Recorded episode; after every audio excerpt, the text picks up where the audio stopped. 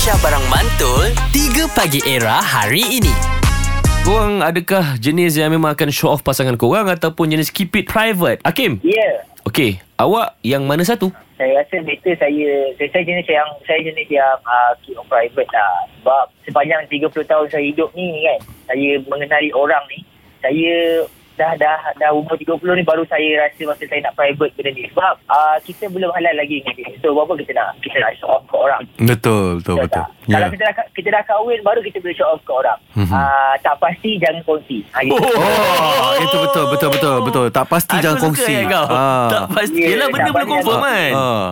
Ya, tak pasti kongsi. Dah, dah pasti baru kongsi. Ha, Ah. itu. Sebab Pas- bukannya apa. Sebab sekarang ni pun kita tak boleh nak percaya kawan-kawan kita ni.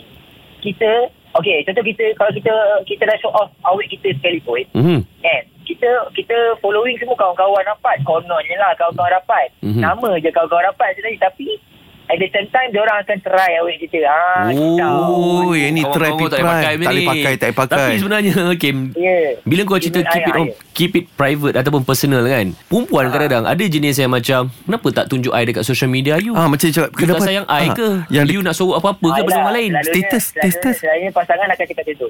Ah, So macam mana awak handle Ha. Okey, selalunya kalau perempuan yang apa perempuan yang macam tu dia jenis macam eh kenapa kenapa tak show off saya dalam dekat, dekat apa dekat Instagram berapa ke awak tak suka saya awak tak sayang saya ke awak Ha. ni bukan uh, boyfriend saya ke tak macam ni sebenarnya Ha. saya ni pun dah masa saya dulu-dulu pernah pernah bercinta pun saya banyak kali juga show off uh, awet saya tapi tak jadi so Masa tu- saya.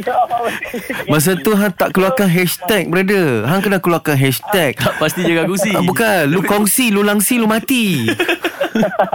Sebab apa lah? Sebab saya kalau asal saya share je tak jadi. So uh, yang tengok yang tengok tu kebanyakannya yang tengok tu kebanyakannya uh, cousin-cousin, Okey. tu malu lah. Baik Malu, so setakat ni Awak dengan pasangan awak Memang bukan jenis kongsi Hopefully jadi ya eh Nasib baik saya single lah.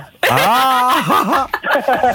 3 Pagi Era bersama Nabil, Azad dan Radin. Setiap hari Isnin hingga Jumaat dari jam 6 hingga 10 pagi. Era, music hit terkini.